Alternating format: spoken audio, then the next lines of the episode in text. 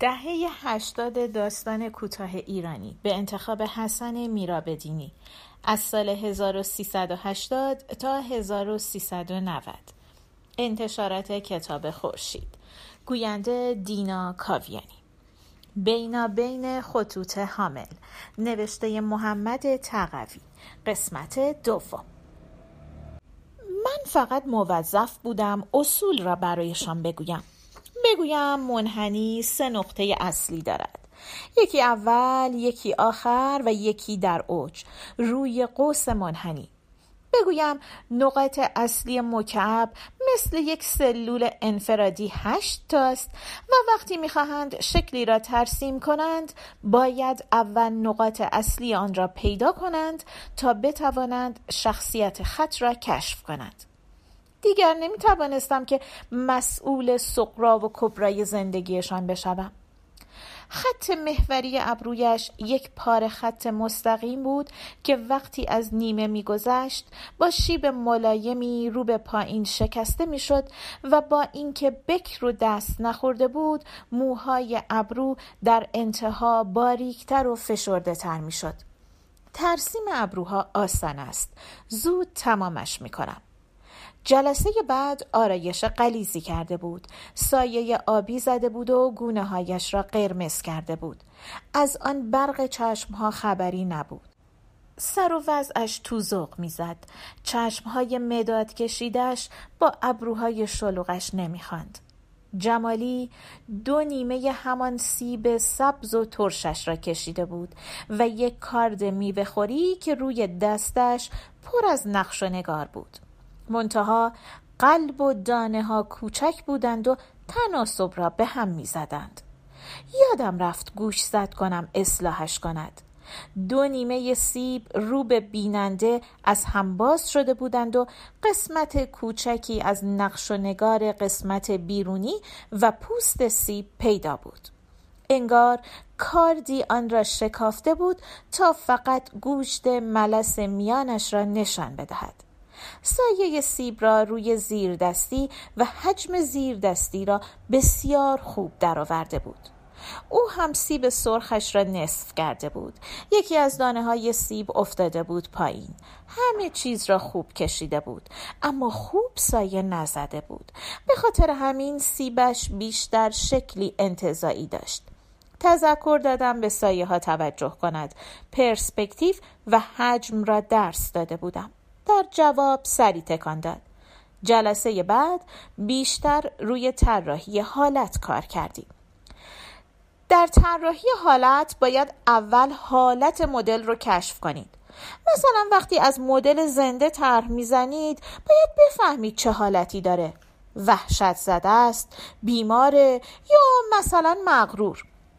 قطعا باید با موضوع رابطه حسی برقرار کنید. هر پنج حس اصلی به اضافه تمام وجودتون باید آماده دریافت باشه. در این مورد هیچ قانونی وجود نداره. برای من پرتغال همیشه با بوش شروع میشه. ببینید موضوع چه حسی رو در شما بیدار می‌کنه. کشفش کنید و خودتون رو در اختیارش بذارید. مانع بروز احساساتتون نشید و دستتون رو آزاد بذارید. از کیفم یک دسته از طرحهای سیرک تولوز لوترک را بیرون آوردم و دادم تا دست به دست بچرخانند و همه ببینند. اینا نمونه برجسته اسکیس های سریعن. برای هر تمرین یه دقیقه وقت دارید. باید فقط حالت کلی سوژه رو پیدا کنید. دنبال ایجاد شباهت نباشید. بذارید مداد روی کاغذ راحت حرکت کنه. با چارپایه وسط کلاس شروع می‌کنیم نگاهی به ساعتم انداختم و گفتم شروع کنند. همه دست به کار شدند. جمالی هم همینطور. اما او داشت در گوش جمالی پچ پچ می کرد وقتی متوجه شد دارم نگاهش می‌کنم مداد دست گرفت و شروع کرد. وقت تمام شد. بد کشیده بود. خب دفعات اول معمولا خوب از آب در نمیآید. طول می کشد تا عادت کنند. بعد گفتم از گلدان خالی روی میزم طرح بزنند نه اصلا حواسش پرت بود و دل نمی‌داد. تا آخر وقت تمرین اسکیس سری را ادامه دادیم.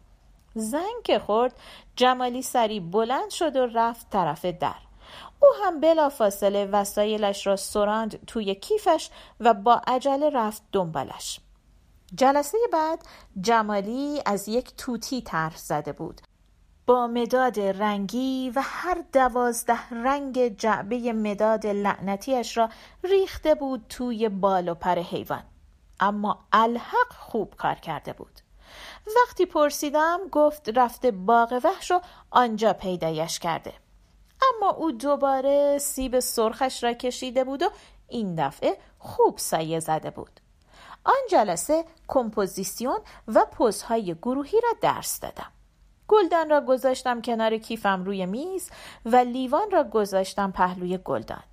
داشتم برایشان توضیح می‌دادم چطور باید فضای خالی را بین اشیا تقسیم کنند که دیدم باز هم دارد در گوش جمالی پچ پچ می کند.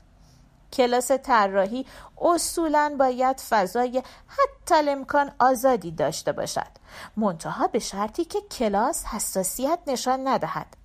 از اشاره ها و کنایه ها معلوم بود که تو چشم بچه هاست و با ناشیگری و دست پاچگی ذاتیش می توانست موضوع مناسبی بشود برای لودگی. مجبور بودم تذکر بدهم. چشمهایش گود افتاده بود و رژ لب از گوشه چپ لبش شره کرده بود. وقتی گفتم حواسش به کلاس باشد سرش را انداخت پایین. جلسه بعد جمالی جایش را عوض کرد و رفت سر جای اولش. از یک میمون طرح زده بود. پیشرفتش خیلی خوب بود. به یکی از بچه های ردیف جلو گفتم طرحش را به پانل بزند. اما او باز هم سیب سرخش را کشیده بود درست و بدون عیب. در مرکز سیب یک لکه از سفیدی کاغذ را رنگ نکرده بود و گذاشته بود بماند تا انعکاس نور را نشان بدهد. حجم را خوب درآورده بود و با توجه دقیق به سمت تابش نور سایه زده بود.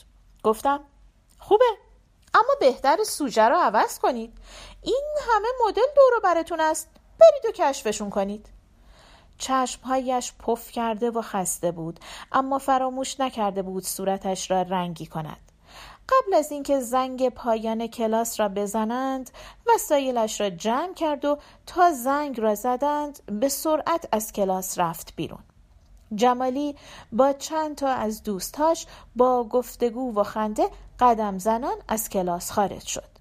کیفم را برداشتم و راه افتادم. ده پانزده متر دورتر از در مؤسسه پهلوی ماشین جمالی ایستاده بود. به در جلو تکیه داده بود. جمالی از دوستانش جدا شد و پهلوی او کنار خیابان ایستاد.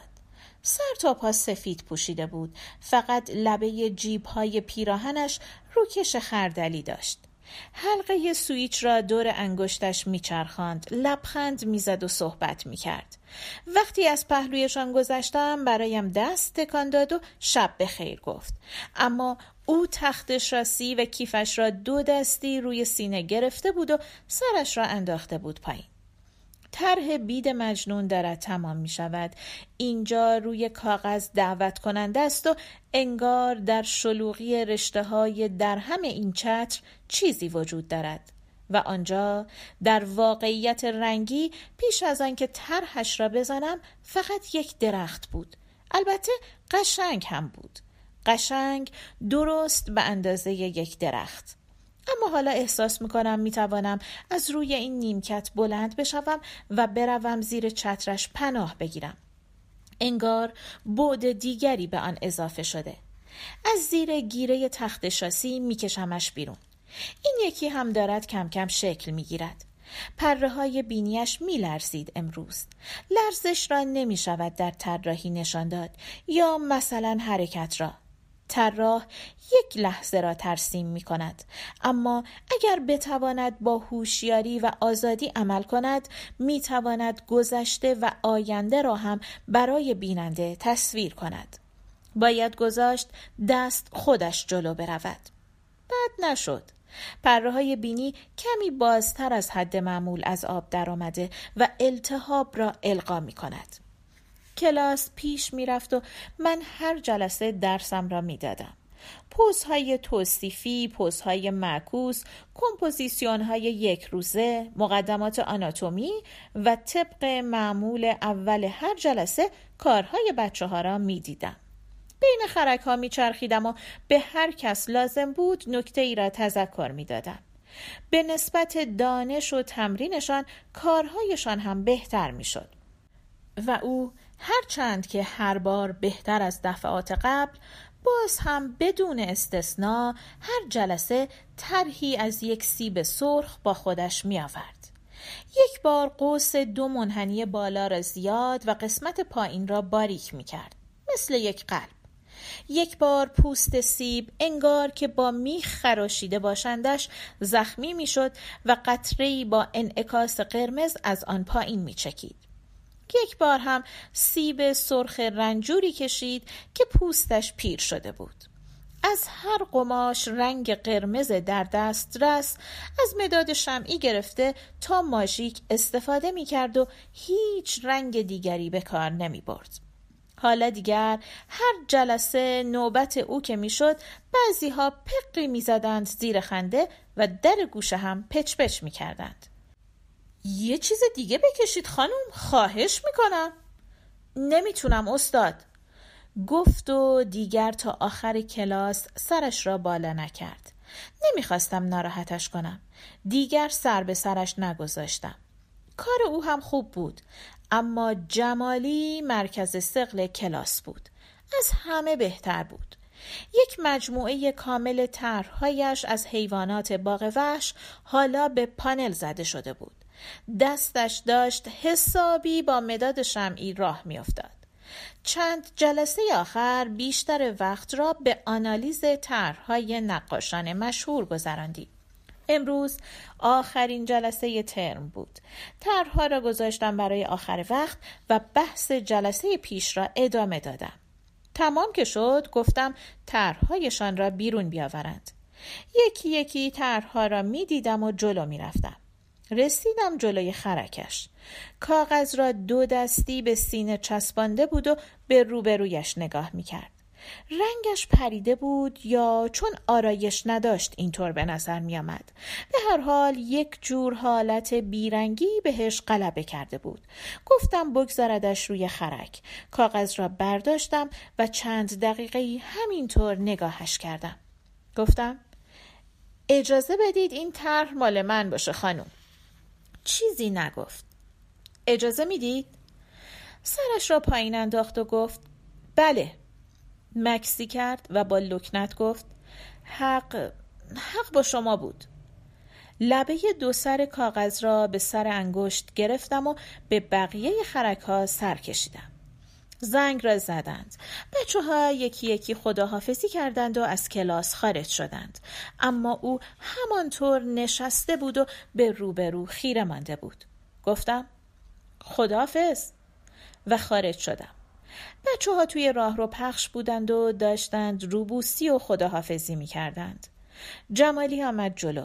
دست داد و از کلاس اظهار رضایت کرد. باعث خوشوقتیه که در محضر شما بودیم استاد. یک ریز میخندید. مثل همیشه با تراوتش شاد شدم. اما دو منحنی خیلی کوچک دو طرف لبش افتاده بود که اذیتم می‌کرد. قبلا ندیده بودم.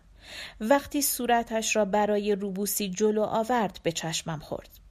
در خیابان وقتی می آمدم دیگر نگاهش نکردم و گذاشتم درون کیف بماند. روی نیمکت نشستم.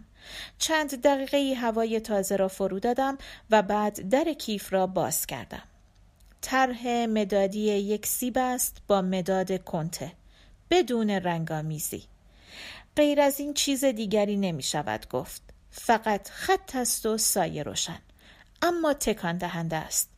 لابلای این خطوط چیزی هست که آدم را از خودش قافل می کند کیفیتی که تنها محصول دانش اصول یا قدرت دست و چشم طراح نیست.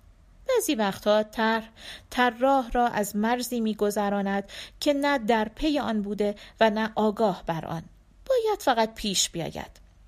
معمولا طرح از روی مدل زده می شود و به هر حال اصل این است که شبیه باشد. اما طرح این سیب بیشتر شبیه عکس است و انگار بدون کم و کاست واقعیتی را می نمایاند که در هیچ زمان و مکانی در هیچ کجای دنیا دست یافتنی نیست و مثل یک عینیت خاص فقط در ذهن او وجود دارد. وگرنه یک سیب که مثل همه سیب های دنیا یک روز خورده می شود و سپس هضم و دفع می شود چه ارزشی می تواند داشته باشد؟ یک سیب است اما انگار یک دنیا دلیل برای حضور سنگینش روی کاغذ دارد. مطمئنم خودش هم نمی‌داند چه اتفاقی افتاده. اما نه حتما آخر کار چیزکی دستگیرش شده است. دلم می‌گیرد یک دسته از طرحهای قلمفلزی هنری شاریر را همیشه همراه هم دارم جزو نمونه هایی است که سر کلاس به بچه ها نشان می دهم. طرحها صد سالی قدمت دارد. کل داستان دونکی شد همه با هاشور. دار و درخت و زمین و آسمان و اسب و خورشید همه و همه فقط با هاشور. احساس آرامش می کنم وقتی می بینم یک نفر سالها پیش دنیا را مثل من احساس می کرده.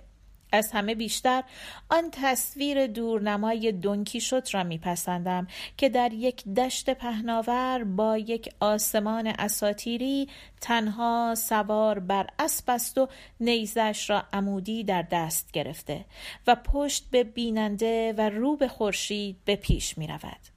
آنقدر تنها به نظر می رسد که آرزو می کنم یک آسیاب بادی بیابد و انقدر غمگین نباشد طرحها را دسته می کنم و توی کیف می گذارم.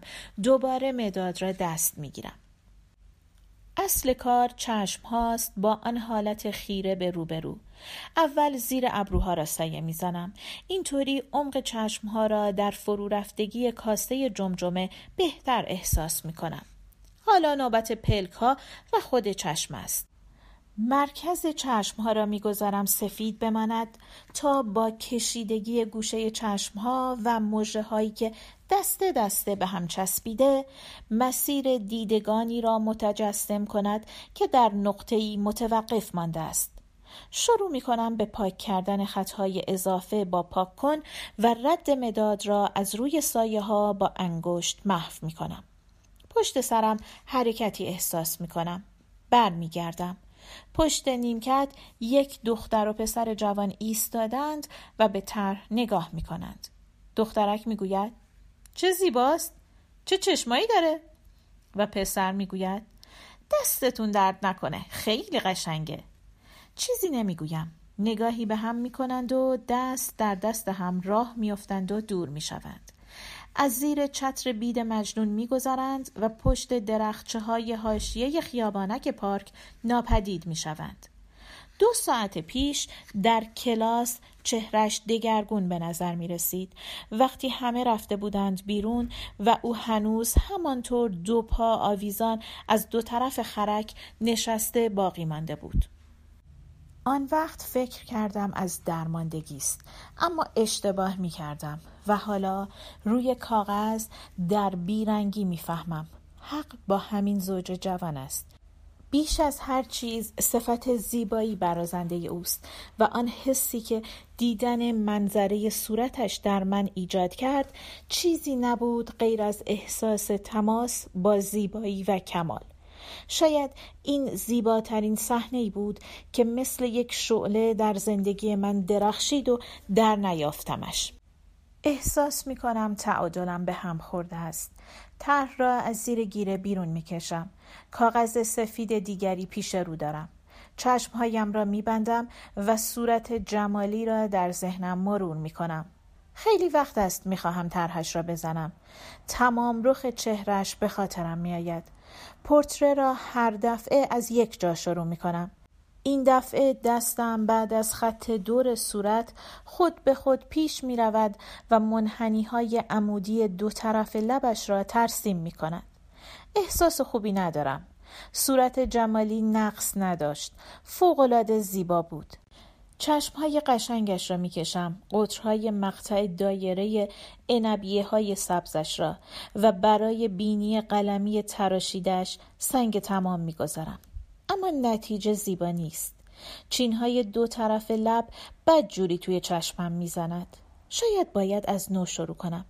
ناگهان در کمال حیرت در میابم که اگر هزار بار دیگر هم از اول شروع کنم فرقی نمی کند.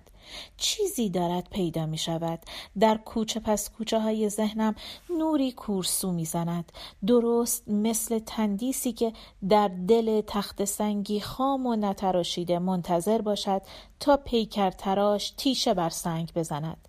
اضافات را حذف کند و تندیس ناگهان شفاف و اوریان هویدا شود قبار دانایی روزمره کنار می رود و روشنی فرصت تجلی می یابد.